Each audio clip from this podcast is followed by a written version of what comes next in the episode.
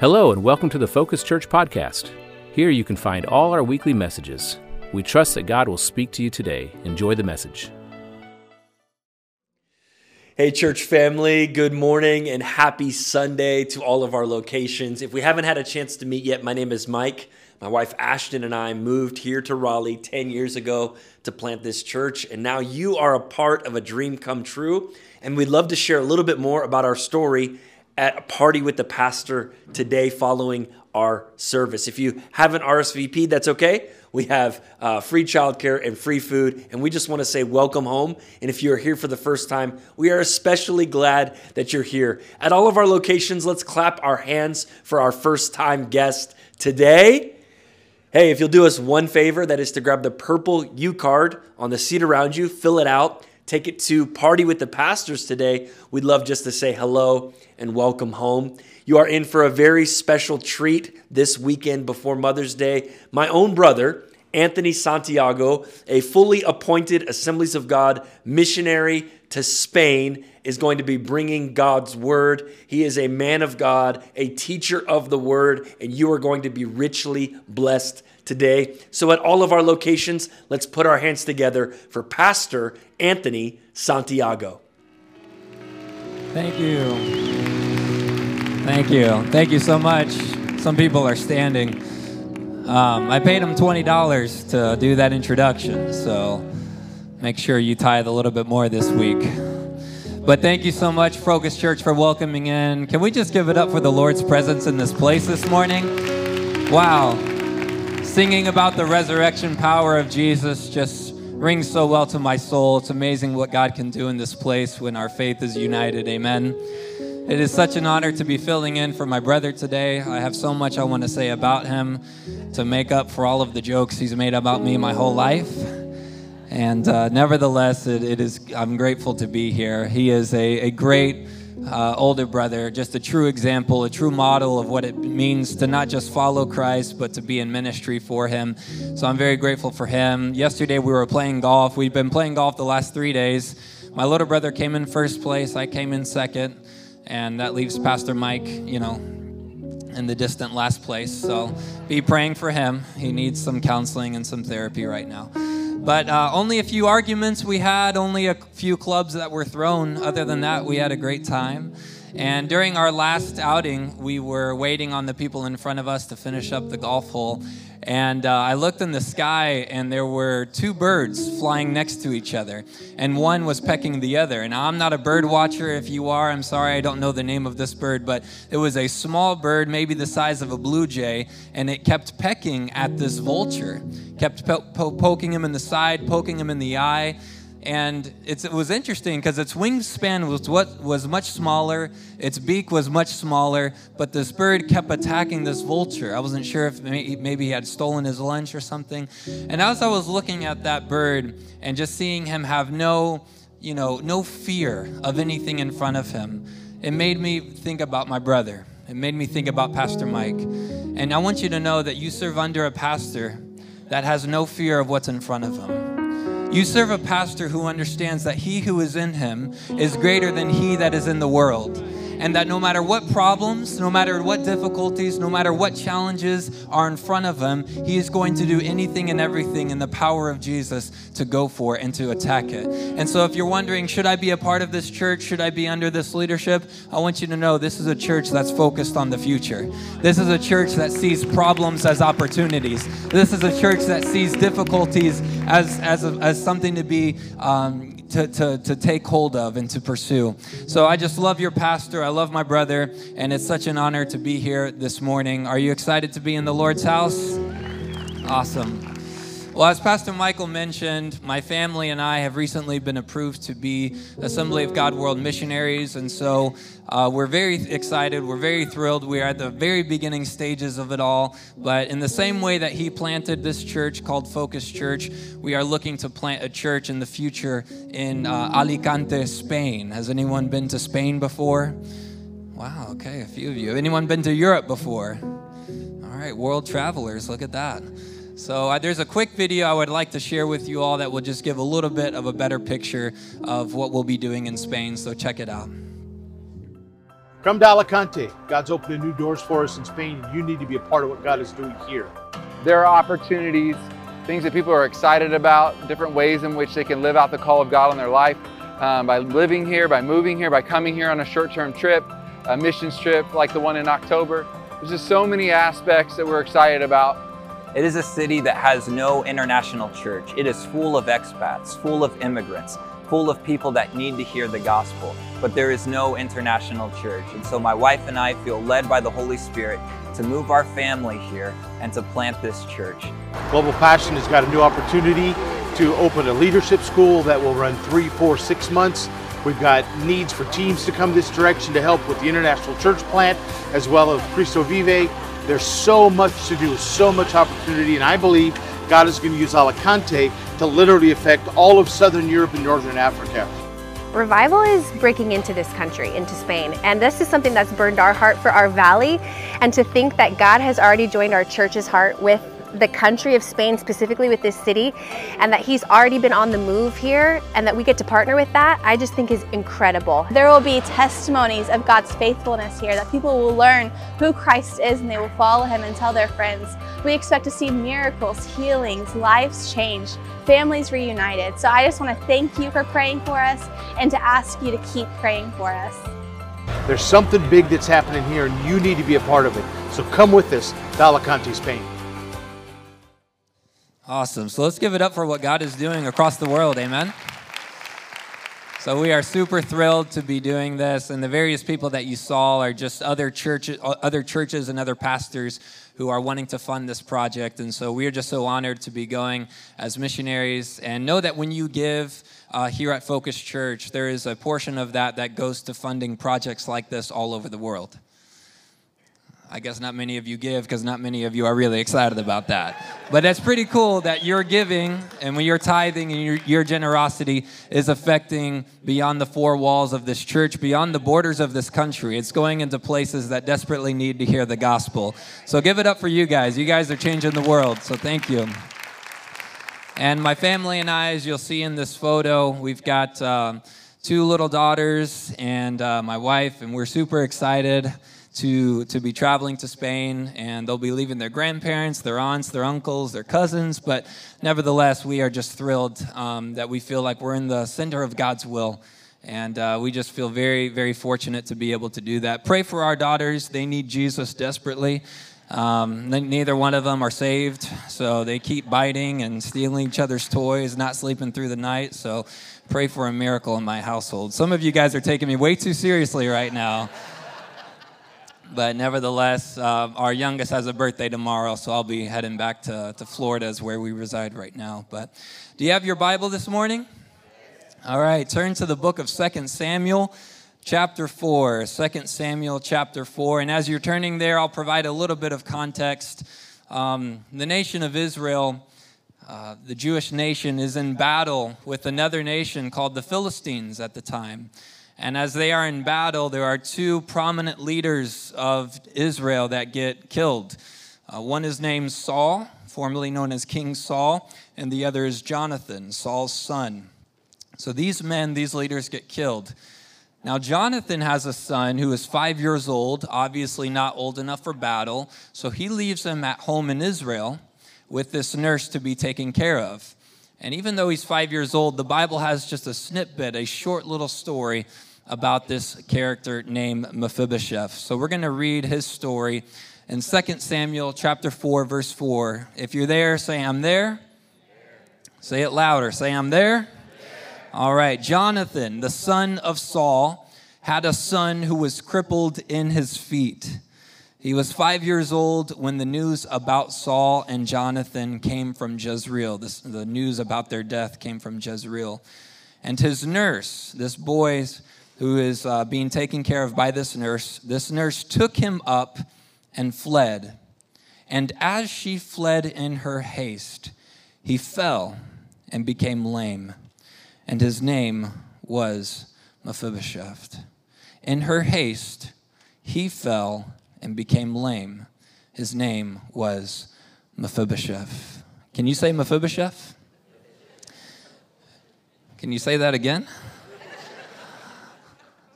If you say that six times, it will guarantee you speak in tongues one day. So. Here we have a situation, a story where this nurse is taking care of this boy named Mephibosheth. And she's very well meaning, very trying to be as careful as she can. As soon as she hears that his father has died at battle, she quickly thinks, okay, because the enemy has killed his father, they are going to come and kill his lineage as well. They're going to come and kill his son as well.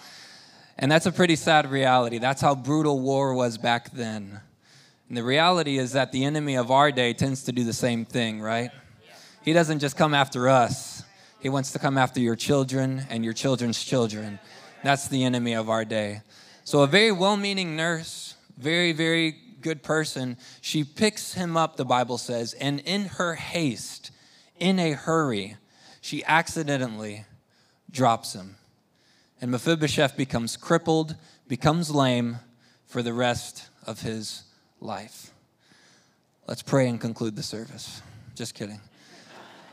That is not the end of Mephibosheth's story, thankfully. But I've titled this message this morning as I think about his story, as I think about the nurse that picked him up.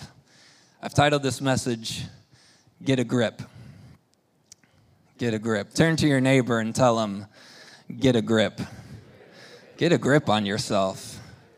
Normally, I would you would use that phrase when someone is emotionally out of control, or when my older brother is throwing his club into the woods after a poor tee shot. You would say that phrase, "Get a grip." But in this sense, I mean it literally. This nurse did not have the best grip on this boy Mephibosheth. And in a hurry, in a rush, she tried to pick him up and ended up dropping him, and he became crippled for the rest of his life. Have you ever dropped something of value before? Has anyone dropped a cell phone before? You know that feeling you drop a phone and then you pray for about five minutes before you turn it over just to make sure it didn't crack the screen, right? Maybe you've seen a witness or you've witnessed a um, maybe a server or a waiter drop a tray of drinks. You know, don't judge them too much. Those trays are heavy, okay? But I don't know if you've ever dropped something of value before. One time in Spain, which is where my, my family and I grew up, um, I was a newlywed and I was playing with my wedding ring. Oh no, the lady says. I was playing with the wedding ring, throwing it up and down, and I wasn't really used to wearing a ring, and so I'm just kind of flicking it up in the air, just, you know, messing around with it after church. And we're at the street, and in the center of the street, there's the Spanish sewer system, and um, I'm throwing the ring up and down. The Spanish sewer system a, has a hole that big. I'm not not exaggerating. It's literally that size, Pastor Michael. It's, it's nothing bigger than a couple inches. And I throw this ring up in the air and I go to catch the ring and it falls right through my hands. And I'm telling you, it was like slow motion. This ring came down and down and down, didn't touch the sides, and it went right through that little small Spanish drain. My wife was standing right next to me. And so we're newlyweds getting to know her a little bit. And this is a moment. This is a moment where I'm to think to myself, okay, what is she to do? You know, just prepare yourself, brace yourself. And I look at her, kind of give her some raised eyebrows. She says, It's okay. It was the $10 one from Amazon. It's all right. Hers was not $10, by the way. Mine was. But I don't know if you've ever dropped something of value before. I certainly have. And the story that we read today, we read something of much more value than a ring or than a cup or than a cell phone. We read about a five year old's life. We read about a life where a nurse picks up a boy, and in her haste, in her hurry, she accidentally drops the boy, and he becomes crippled forever. Now, I'm not sure how you came in this morning, and I'm not sure how you view this narrative of Scripture, but I see it as a portal to what the gospel is for us. You see, the reality is, is that Mephibosheth's life does not end with him being crippled, with him being dropped by a nurse. But I would encourage you to look at 2 Samuel chapter 9. In his adult life later, King David comes and he says, Is there anyone else in Jonathan's family is there anyone else in Jonathan's lineage that I can bless, that I can protect. And they come to him and say, Well, you know what? There is this kid, there, there is this boy that was dropped. He's an adult now. His name's Mephibosheth, but he's crippled. He's out in a foreign land. He's of really no value to us. He's of no value to society because he can't walk, he can't work. It's going to be difficult for him to survive. He is of no value. He has been dropped. King David says, Go get him. Bring him into my palace. I'm going to restore to him the land that was his father's. Bring him into my palace. He's going to eat with me every single day that he wants to. He's going to sit at the king's table. He is going to eat with me. That is the picture of the gospel. Though we have been dropped, Jesus comes and restores us. Though we live in a fallen world, Jesus comes and restore her. We've all been dropped. We've all been let go. We've all been wounded. We've all been betrayed. Maybe you've been dropped by a parent, by a father, by a mother. They left you, they left your family, they spoke negatively over you. We've all been dropped. Maybe you've been dropped by a spouse. Maybe they left you. Maybe they didn't meet your marital expectations. Maybe you've been dropped by a boss, by a friend, maybe by a pastor or a spiritual leader. I want you to know that though you have been dropped, though you have been wounded, though you have been permanently crippled, God is here to restore you this morning. I said, God is here to restore you this morning. You see, King David serves as a type of Christ in the Old Testament. He is someone who is resurrecting the life of Mephibosheth. You may have been dropped, you may have been wounded, but this is not the end of your story. And that's what I love about this church is that they believe in your healing. They believe in your future. They believe, though, that you've walked and dropped, you will leave out if you're healed. Though you've been walk, you've walked in here lost, you will walk out if you're found. That is the beauty of our God. Amen. As I said, we live in a fallen world. So maybe you've been dropped by someone else. Certainly you've been dropped by yourself. Romans 3 says, For all have sinned and fallen. We've all been dropped because of our sin. We have all fallen short of the glory of God. The reality is this, my friends whether we look at this nurse in the Old Testament, whether we look at ourselves in the mirror, or whether we look at Romans 3, humanity does not hold herself very well. I hate to break it to you. I know you try to motivate yourself and try to do things of yourselves, by yourselves, and for yourselves, but the reality is humanity will fail you humanity will drop you. The stock market will drop you. Your drugs will drop you. Your addiction will drop you. Your sports addiction, guilty as charged, will drop you. And when all else fails, when you feel the wounds, when you feel the brokenness, when you feel like you were in the care of a nurse, when you feel like you were in safety, you'll realize that this world does not have a safe place to land and that the world is frail. Her hands are not strong enough to save you, but there is a God whose hand is not short to save. There is a God who will never leave you nor forsake you. There is a God who will reach out and pull you out of the muck and the mire and say, I don't know who dropped you here. I don't know what happened. I don't know what sin you got into, but He will pull you out of the muck and the mire and put you on the solid rock that is Christ Jesus. Amen. So, what is your life gripped by today? Is it gripped by fear, anxiety, depression, sin? Let me tell you, the things of this world will fail you. May I encourage you, church, to be gripped by the love of God in Christ Jesus. Be gripped by His Word. Be gripped by His Spirit. Be gripped by His mission on the earth. Be gripped by His purpose for your life. There is a better grip for your life this morning there is a better grip for your life. Many years ago, I was eating lunch with a, uh, a former member, I should say, of, of the church here. And we're eating, and I thought everything was going fine. He was paying for the lunch, so I'm cool, I'm happy, I'm eating food. And all of a sudden, he puts his fork down and he says, Man, I got to tell you something. And I said, Oh boy, here we go. Um, and he said, Dude, I love your brother, talking about Pastor Mike. He's like, I love Pastor Mike. And anytime you got to start a sentence with, I love this person, just some word of advice just stop there. If you really love them, just go ahead and stop the sentence. You don't got to follow it up with anything. That's the best thing you can say about the person. But he had this sentence after the sentence, and he said, Man, I love Pastor Mike. I love your brother. But boy, does he got some maturing to do. And as I'm eating there my food, I'm thinking to myself, I didn't have a backbone at the time to tell him what I really wanted to tell him. But it's been some years now, and I've had some time to think about it. And if I could go back in time, I would put my fork down and tell him, We've all got maturing to do, my brother. We're all on a journey. We're all on this progression towards holiness. We're all journeying towards the things of God. And when, it ta- when we talk about getting a grip on God or God getting a grip on us, it's one thing for God to get a grip on you, and it's another thing, it is a maturing thing for you to get a grip on God.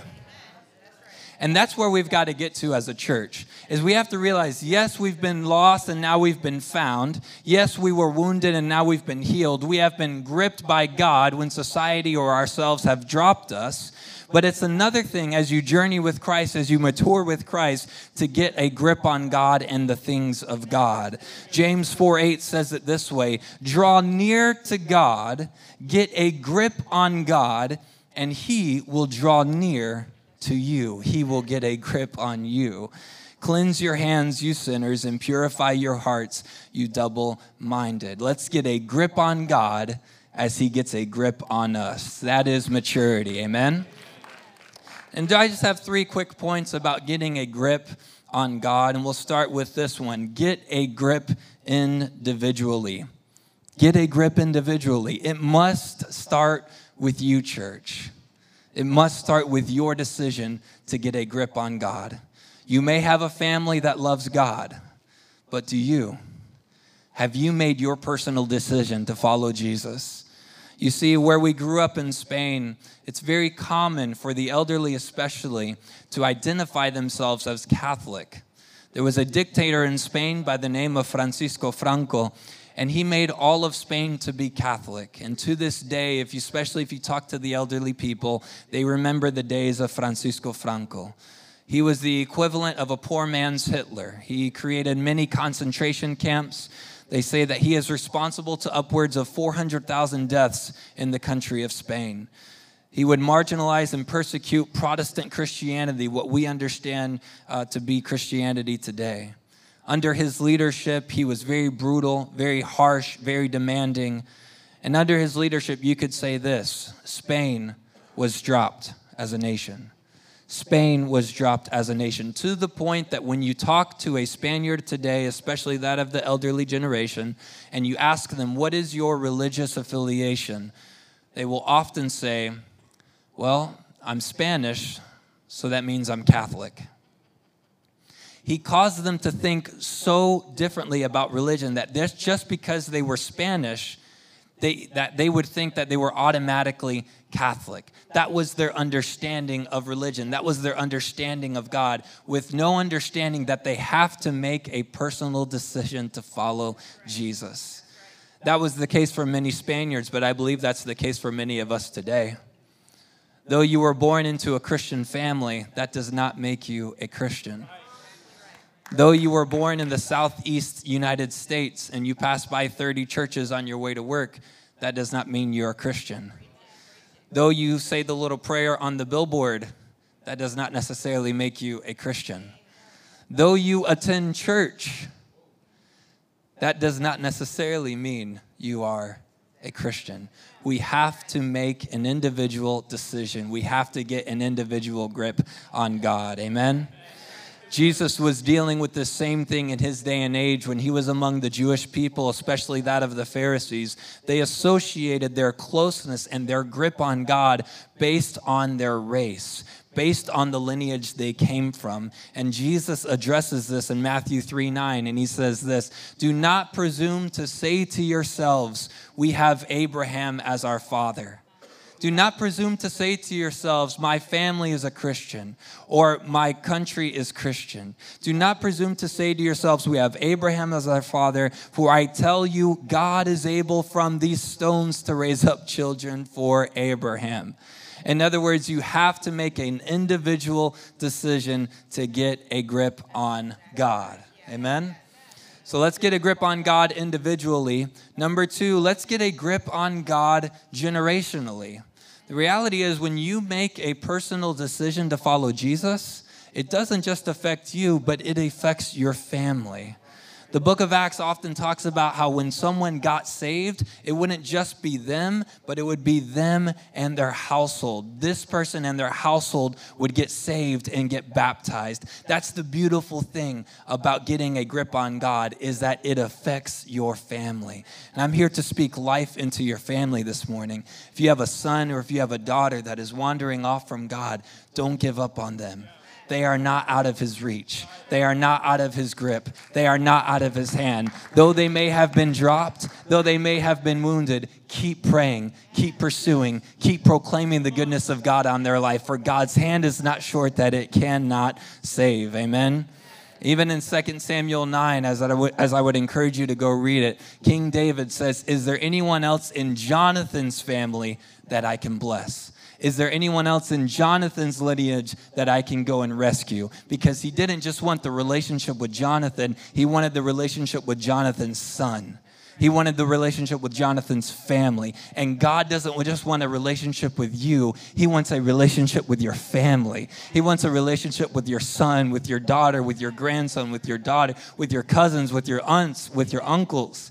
He wants a relationship with all of them and His grace is so good that you aren't just the right person for Him, but your whole family is. I know you think your family's crazy, but His grace is big enough for them too. I'm telling you, my brother is saved, all right? I have a huge witness of this. The reality is, God's grace is available not just for you, but for your family. Paul says this in 2 Timothy 1 5. I am reminded of your sincere faith, Timothy, a faith that dwelt first in your mother Lois and your mother Eunice, and now I am sure dwells in you. I am reminded, Timothy, of that grip on God that was first in your grandmother and then in your mother, and that grip on God is now on you as well. Isaiah 59 1 says, Behold, the Lord's hand is not shortened that it cannot save, or his ear dull that it cannot hear. His hand is long enough to reach your family, church. His hand is long enough to reach your family. My family and I, for a season of time, had the great privilege of ministering together in Madrid, Spain, uh, where my father pastored for many years. And uh, where we're planting the church is not in Madrid, it's on the coast of Spain, but a very similar ministry we hope to set up but there was a time where all three generations were there preaching, and it was just a, a, beautiful picture of what it meant for God to get a grip, not just on an individual, but on a family. So, may I encourage you this morning to keep praying for your sons, keep praying for your daughters, keep praying for your family. God's grace is available for them this morning. Amen. Psalm 78 4 We will not hide them, the works of God. We will not hide them from their children but tell to the coming generation the glorious deeds of the Lord and his might and the wonders that he has done. If you want to get if you want God to get a grip on your family, talk about the goodness of God in your family. Talk about it at lunch. Talk about it at family gatherings. Just tell them the stories about the faithfulness, the goodness, the grace, the grip of God on your life. May they hear about that. Amen. Thirdly, let's get a grip globally. Let's get a grip globally. As we mature in our walk with Christ and we understand that God gets a grip on us as an individual, He gets a grip on us as a family, we get a grip on Him, we begin to realize that His grip isn't just for North Americans. Amen?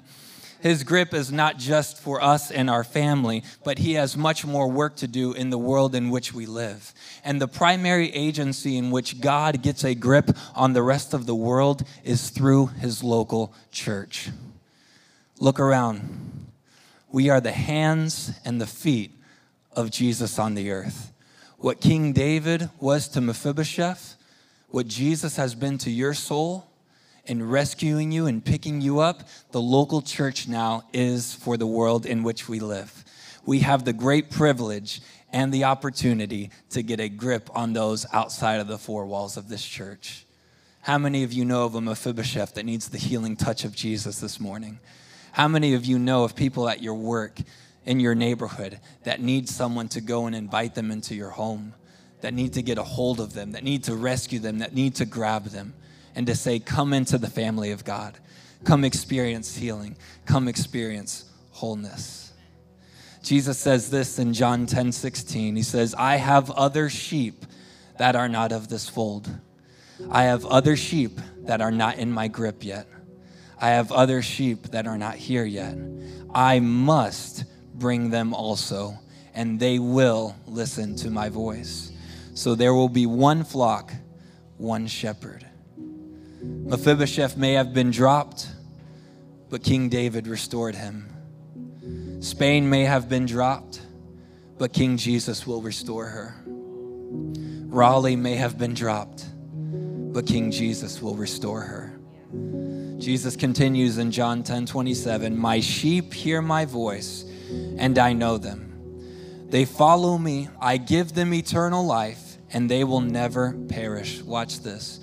No one will snatch them out of my hand.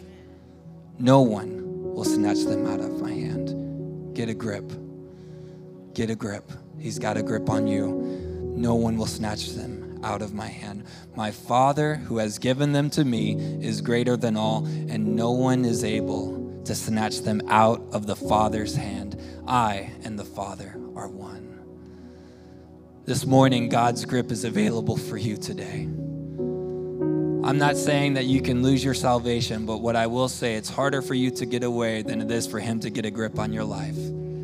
God's grip on your life is secure, it is steadfast, it is unhinging. He will never leave you nor forsake you. I'm not sure what has dropped you recently, whether it was the stock market, whether it was a, a parent, whether it was a teacher, whether it was yourself and you feel wounded, you feel broken, you feel like you are in a desolate land, separated from God. And Jesus has come and He has said to us through His word, My sheep hear my voice, they will follow me.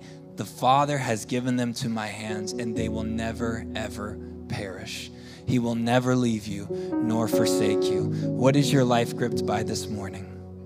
Is it gripped by fear, anxiety, lust? Depression, sin, addiction, let me tell you the things of this world will drop you. They will fail you. They will let you go. They will wound you.